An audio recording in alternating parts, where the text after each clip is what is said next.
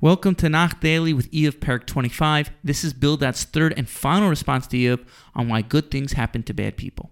The Malbim explains that Bildad's original argument was that the righteous suffer in this world in exchange for reward in the world to come. Bildad also maintained that the success of Reshaim in this world isn't really success. They often die horrible deaths while leaving their children with nothing and receive their main punishment in the world to come. Bildad ramps up his argument by explaining that God will not change the natural order of events or change nature just for one person. Sometimes the natural order of things results in a benefit for the Rasha and may be bad for the tzaddik. For example, if an entire city needs rain, Hashem will provide it even though it might cause grief or have a negative outcome for the tzaddik and may be beneficial for the Rasha. Another example is light, which benefits people, yet an evil doer may use it to kill. Similarly, darkness allows people to rest at night, but also provides cover for thieves. No one would suggest that God should change the order of nature for the sake of one person, even if it allows a good thing to happen to a bad person, and vice versa. Bildad therefore reasoned that the main reward and punishment one receives is in the next world. The Malbim continues to explain that there is a certain level of fate and predestination in the world.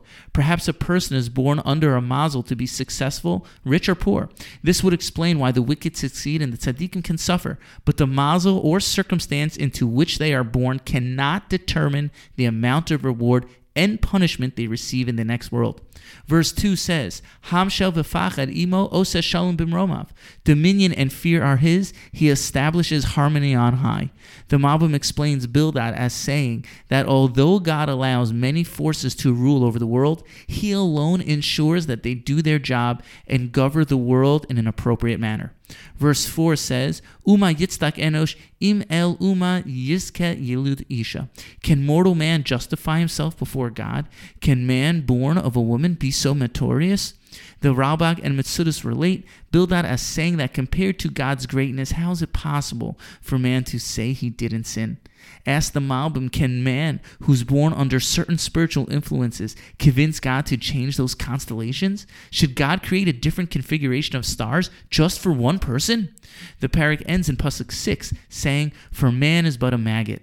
His physical body will ultimately decompose and disintegrate, while the soul lives on for all of eternity. Hashem's reward and punishment applies to one's neshama in the next world.